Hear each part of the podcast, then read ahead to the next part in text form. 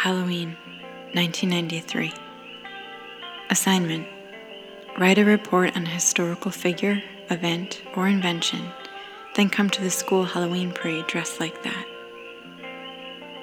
My best friend chose Florence Nightingale, the legendary nurse, and a reasonable choice for a ten-year-old girl in Catholic school.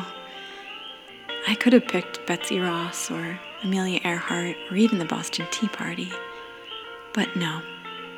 I chose T N T, dynamite. Perhaps I thought it would be easier to write about an invention than a person. More straightforward facts, fewer layers to uncover. How could one distill someone's life into a fifth grade book report?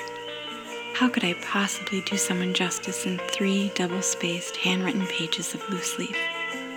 And why read an entire biography when I could just summarize a short encyclopedia entry? I thought I was being clever, but in my haste to get the report over with, I forgot about the second part of the assignment and inadvertently condemned myself to the most ridiculous Halloween costume I've ever worn or seen. I'm sure I waited until the weekend before the parade to start thinking about how to fashion something that would resemble the topic of my choosing. I'm sure I was stressed and probably being hard on myself and definitely taking it out on my parents. I might have cried. I might have yelled. I might have tried to convince them to let me stay home from school sick that day. I can't remember if I asked for my dad's help.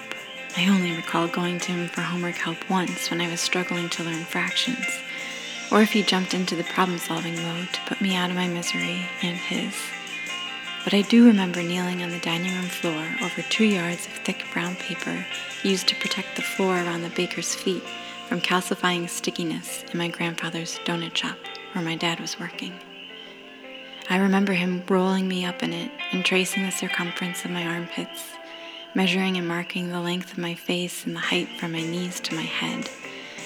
I remember carefully cutting from a bolt of bright red fabric my mom had with her super sharp tailor scissors.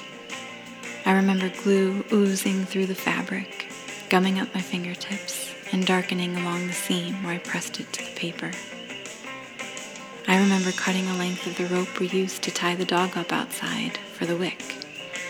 And I remember my mom fishing around the bottom of the craft bin for the perfect finishing touch, a tangle of bright green foil stars to wrap around the wick.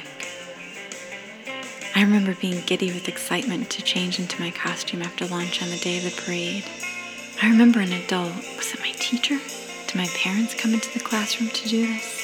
Having to help me into it as I stretched my arms up high above my head as if I was about to blast off into the air like a real explosive.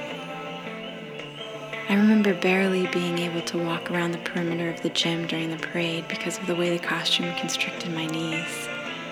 I remember feeling lopsided and holding my arms out from my body like a life-size Lego man. And I remember someone asking, "What are you?" and scoffing out of pity for them. Because wasn't it obvious? I'm dynamite.